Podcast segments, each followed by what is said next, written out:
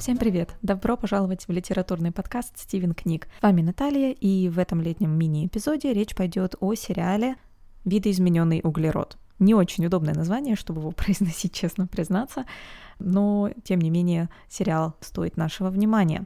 А стоит ли, спросите вы? И будете правы. На самом деле этот сериал получил довольно-таки смешанные отзывы, и должна признаться, что и мое впечатление от него неоднозначное. Как всегда, я вижу в нем и плюсы, и минусы. Так как у нас сегодня с вами мини-эпизод, я постараюсь не тратить время на минусы, потому что это, во-первых, дело вкуса, во-вторых, все наверняка так или иначе знают, а хотелось бы сконцентрироваться именно на сильных сторонах этого сериала. Сериал снят Netflix в 2018 году, и первый сезон, соответственно, это экранизация первой книги из, если не ошибаюсь, трилогии Ричарда Моргана. Первая книга вышла в 2002 году, поэтому разница между книгой и сериалом довольно-таки неплохая — Пока я готовилась к этому эпизоду, я потеряла немножко нить повествования и сразу бросалась на любые интересные мне кусочки информации, анализа и критики, связанные с именно сериалом «Видоизмененный углерод». Но в этом выпуске я постараюсь немного сойтись на одной теме, вообще ответить на вопрос, почему я считаю, что сериал стоит смотреть, а, несмотря на противоречивые отзывы. И, наверное, основным показателем его успешности лично для меня — а, но, наверное, как и для Вали и Ани, будет являться интертекстуальность этого сериала. К деталям интертекстуальности я перейду чуть-чуть позже, потому что их нельзя разбирать, не разобравшись в основной теме или темах, да, вообще о чем этот сериал, к чему и зачем его сделали. Ну, помимо того, чтобы заработать денег, конечно.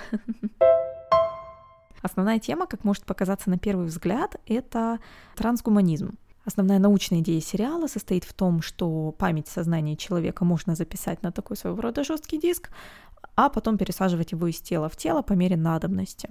Очень грубо, конечно, я сейчас описала основную идею, но примерно так это и есть.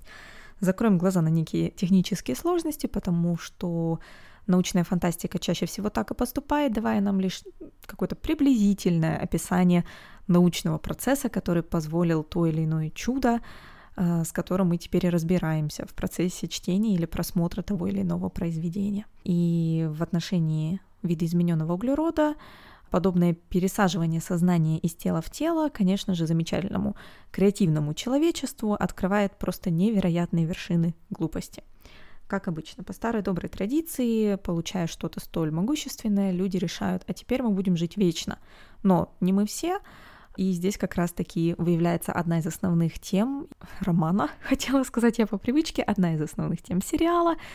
Это критика общественного строя и разницы между богатой элитой и всеми остальными. Да? И в отношении именно сериала «Видоизмененный углерод» и всего его научного бэкграунда очень четко прослеживается вот эта критика того, что только очень маленькое количество очень богатых людей владеет достаточными деньгами, которые позволяют им не просто э, жить вечно в кавычках, то значит сохранять свое сознание на вот этих стеках и переходить из тела в тело фактически, но и переходить, скажем так, из одного своего тела в свое же тело, не меняя своей внешности. То есть они фактически могут избежать тех проблем идентичности, которые наверняка возникали бы у людей, которые в реальной жизни внезапно открывают глаза, находясь в другом теле и не узнают себя в зеркало. Подобного результата им помогает достичь деньги, которые они инвестируют в технологии клонирования, которые запрещены для всех остальных. В общем-то, большинство людей не может себе их позволить ни в каком виде. Таким образом, только человек, обладающий большими финансовыми средствами, может позволить себе, ну, фактически жить вечно в формате вот этого мира видоизмененного углерода я читала такую интересную точку зрения, что можно прочитать эту тему не только как критику разниц между богатыми и бедными, но и как критику недоступности медицинских ресурсов и того, что от твоего достатка, в общем-то, зависит, есть ли у тебя доступ к хорошей медицине, потому что фактически все к тому и сводится в будущем видоизмененного углерода, когда у тебя есть много денег, у тебя есть крутая техника, и все, что можно сделать для здоровья физического своего, все это ты можешь сделать. Но, опять же, это единицы, люди, которые могут себе это позволить и этим и пользуются. Ну и вот вопрос смертности, скажем так, для людей будущего решен. И следующая проблема, которая падает на плечи человечества, это, собственно, никуда не девшаяся вот эта дихотомия тела и сознания или тела и души, которая только обостряется в контексте смены тел. Вообще вопрос важности и ценности человеческого тела в этом сериале решен и отнюдь не в пользу человеческого тела, да. Получается, что тело становится предметом, объектом, который можно купить, который можно заменить, который можно проапгрейдить. Очень похоже, наверное, на все наши сотовые телефоны. Так вот, тело становится скорее каким-то действительно инструментом, и в контексте романов, да и сериала «Видоизмененный углерод» вопрос решается еще и тем, что все тело и душа или тело и сознание разъединены. Одно от другого больше не зависит, и, соответственно, ну, достигнута, наверное, человеком некая свобода, свобода от физического. Теоретически, да? Насколько она достигнута, в кавычках, эм, это уже другой вопрос еще одна точка критики, которая мелькает все время, но не разбирается до конца, мне кажется, потому что она оставлена каждому зрителю на растерзание на, на, в одиночку, скажем так, каждый решит ее сам для себя. Это вопрос, конечно, религии и вот этого технологического бессмертия, которое достигнуто человечеством. В первом сезоне рассматривается это, когда появляется целая отдельная религиозная секта, которая, наоборот, требует именно запрета на перерождение в новом теле, э, несмотря на то, как человек умер, была ли это насильственная или ненасильственная смерть. Одна из э, историй сюжета как раз-таки в этом и зиждется в вопросе, имеет ли полиция право оживить человека, чтобы узнать, что с ним случилось, то есть узнать, например, имя убийцы, или при каких условиях произошло происшествие, или при каких условиях человек погиб. То есть, несмотря на, в общем-то, очевидную пользу этого метода, э, многие люди считают, что это неуместно, непозволительно и вообще плохая идея, и, соответственно, члены данной религиозной секты по закону не должны быть оживлены даже в случае насильственной смерти. Опять же, мне кажется, авторы оставляют этот вопрос довольно-таки открытым, потому что все-таки есть некая свобода выбора или даже призрак ее э, в мире видоизмененного углерода. Во втором сезоне, здесь немножко, наверное, спойлеры будут, но я сильно не вдаюсь в детали сюжета, поэтому смотреть все равно будет, я думаю, интересно. Во втором сезоне больше вопросов задается к не настолько очевидному, но все же довольно-таки религиозно построенной организации Келкрист Фалконер, которая, в общем-то, является там своего рода пророком, и вот за ней идут ее последователи, и, конечно же, они противостоят общей системе. И во втором сезоне мы больше узнаем о ней самой, о том, что сподвигло ее сначала, в принципе, стать предтечей всех этих технологических успехов, а потом обернуться против них. Очень интересно за этим наблюдать, хотя, опять же, здесь, наверное, будет моя самая большая, лично моя самая большая критика к вообще всему сериалу, учитывая общий сарказм, серьезность тем, общую иронию и мрачность происходящего, они периодически ударяются такой романтичный подход, что мотивация персонажей в итоге выглядит ну, абсолютно смехотворной в том контексте, в котором они оказались. И в таком случае мне казалось, что это, конечно, грустновато, но, опять же, мы здесь собрались не осуждать, а обсуждать. Ну и последняя тема, наверное, которую мне бы хотелось отметить, но далеко явно не последняя тема, в принципе, вложенная в этот сериал, это, конечно, искусственный интеллект. Очень такая горячая тема, как пирожок горячий, что все вот бросают с руки на руку и боятся уронить, но не знают, что с этим делать и как это съесть. Искусственный интеллект, мне кажется, это на самом деле внезапно в этом сериале одна из самых успешных линий, потому что второй сезон я посмотрела, честно признаюсь, только из-за персонажа По. Это искусственный интеллект Отель, который страдает вообще всяческими неврозами, и он приболел, и лечение потребует от него очень-очень большой жертвы. По — это очень классный персонаж просто на нескольких уровнях. В первую очередь, это, конечно, тот факт, что это искусственный интеллект, искусственный интеллект-отель, который, в принципе, создан для того, чтобы быть домом для гостя. И помимо того, что По — это искусственный интеллект, то есть очень интересная сущность сама по себе, он еще является в формате самой истории отсылкой к, конечно, Эдгару Аллану По, писателю, основоположнику детективного жанра, писателю мистику. Сама обстановка и все сцены, которые происходили именно с привлечением По, особенно в его отеле, мне нравились больше всего. Ну, просто даже визуально. Третий уровень По, мне кажется, самый-самый впечатляющий, потому что фактически вот этот отель, сознание отеля служит в, в сериале единственным представителем и напоминанием смерти. То есть это персонаж, который на протяжении двух сезонов переживает по поводу того, что он смертен, что он может умереть. Э, наши основные действующие лица этой рефлексии не очень сильно страдают, видимо, отчасти потому, что в их сознании уже произошло вот это изменение, пропал вот этот страх Танатоса, страх смерти от того, что всегда есть возможность проснуться завтра в новом теле, то, что они называют настоящей смертью или реальной смертью в сериале, звучит как нечто такое довольно отдаленное и случается далеко не со всеми. Внезапно по который является и визуально отсылкой к очень мрачной истории к Ворону, Эдгару Аллану По, он еще и на эмоциональном уровне наиболее уязвим и является ну, чуть ли не единственным человеком, который там действительно показывает страх смерти. Ну и, собственно, вот эта многоуровневость и референциальность по персонажа и художественного инструмента позволит мне перейти как раз-таки к, на мой взгляд, самой сильной стороне, конечно, этого сериала. Это интертекстуальность. Интертекстуальность также ставится в вину этому сериалу во многом, в частности, потому что он очень много берет из классических фильмов, ну, наверняка вы все обратили на это внимание, просто с первой же серии, из классических фильмов киберпанка, как, например, «Бегущий по лезвию бритвы» или «Призрак в доспехах», и я читала такие отзывы, в которых, соответственно, вот эта референциальность э, видится не как амаш, а даже просто как некая эксплуатация.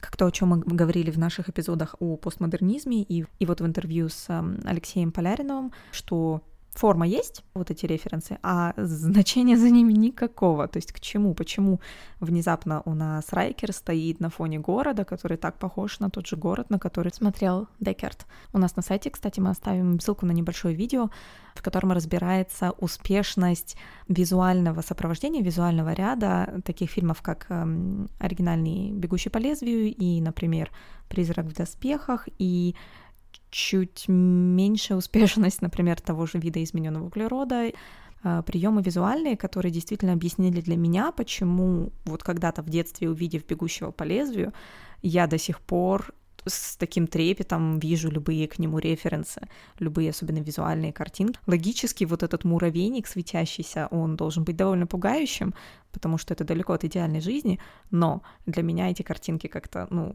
запах детства, я не знаю. Так вот, вернемся к видоизмененному углероду. Интересно, сколько раз за эпизод я произнесла это словосочетание. Я, кстати, тренировалась, его не так просто произнести, как кажется.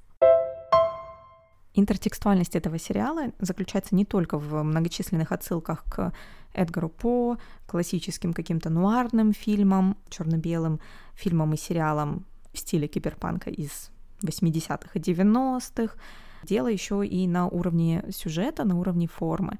С одной стороны, по всем признакам это киберпанковая история. Это, это некий триллер, это некий боевик, судя по количеству сцен насилия.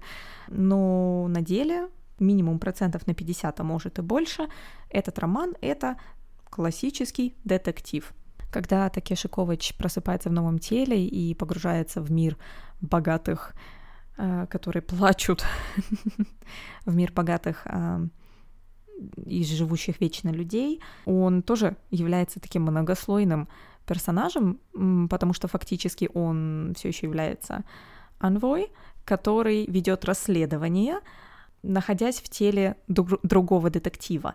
И оба сознание, скажем так, и само тело детектива Райкера, они оба относятся к вот этому архетипу hard-boiled detective, то есть такого сурового, потрепанного жизнью детектива. Следующая копеечка в нашу копилку интертекстуальности — это, это различные дистопичные элементы. Та же самая разница в качестве жизни, в уровне жизни между богатыми и бедными. Это какие-то запреты на те или иные технологии или действия. Это работа полиции, какие-то интриги. И главный герой, который был частью восстания против системы, а теперь работает на нее, фактически. Все это напоминает нам, в общем-то, классику жанра дистопия. Ну, в общем, подводя итог, хочется еще рассказать, что вот этот весь фантастический слоеный пирог под названием сериал «Видоизмененный углерод» не так плохо, как кажется на первый взгляд. То есть вот эта некая сложность и комплексность персонажей и сюжета позволяет действительно насладиться просмотром. На мой взгляд, как и в некоторых отзывах, которые я читала, действительно чрезмерное увлечение сценами насилия и сексуальными сценами не вызывает таких восторгов. То есть ты только начинаешь как-то погружаться во все эти замечательные идеи и мыслительные эксперименты с сознанием и телом, как э, все это заглушает грохот выстрелов и довольно-таки длительные эм, немножко банальные, крайне неинтересные сцены драк. Но вообще вопрос о кровавости и физиологичности современных сериалов, наверное, можно ставить на какой-то отдельный выпуск. А пока вот это все записывала, пришла мне в голову еще одна мысль о памяти. Опять же, то, о чем мы говорили не только в эпизоде э, с Алексеем Поляриновым, но еще, например, в эпизоде с э, Агилиан Флинн, о важности воспоминаний и памяти. И здесь, кстати, мне кажется, опять же, очень интересный персонаж По, который постоянно переживает о том, что если он забудет людей, которые были частью его жизни, он как таковой перестанет существовать. То есть он уже будет, он будет существовать физически, но это будет не то же самое существо, не то же самое сознание. Вопрос, которым, по-моему, абсолютно не задаются никакие другие биологические представители этого сериала. Видоизмененный углерод — это не единственный сериал, который в последнее время изучает в новом цифровом мире отношения между телом, сознанием и машиной. Помимо него мне в голову приходят из недавних такие, конечно же, яркие примеры жанра, как Черное зеркало, Orphan Black, Мир Дикого Запада, пример еще британский сериал Годы и годы, который не столько на технологической стороне, хотя вопрос бытия транс персоны там показывается с абсолютно другой стороны. И сейчас на данный момент на Netflix еще выходит сериал «Сквозь снег», который так же, как и «Видоизмененный углерод», построен на вот этом сложении двух жанров некой научной фантастики и сильной, очевидной детективной истории. Не знаю, посмотрим, как там, чем там дело кончится. Уже по итогам будем тогда оценивать, наверное, сильные и слабые его стороны. «Видоизмененный углерод» как сериал, в общем-то, довольно интересный эксперимент, который также, в принципе, и отражает э, вот эту попытку усидеть на двух стульях сразу, передать все эти интересные мысли, которые были в оригинальном тексте, адаптировать их к нашей современной действительности, чтобы нам было как-то интереснее, ближе, проще сродниться с этой темой, как-то к ней обратиться, найти себя в ней, может быть, э, но в то же время продать нам что-то, какую-то вот эту развлекательную конфету, э, которую мы будем смотреть много раз, за которую будем отдавать какие-то деньги, Нужно очень постараться, чтобы разглядеть многие классные темы и вопросы за вот этой всей мишурой и апроприацией визуального ряда киберпанка и научной фантастики с целями развлечь нас. Я надеюсь, мы еще поговорим об этом сериале в комментариях на YouTube, в Инстаграме. Оставляйте ваши лайки, оставляйте ваши комментарии, понравился ли вам сериал. И до следующего выпуска. Всем пока!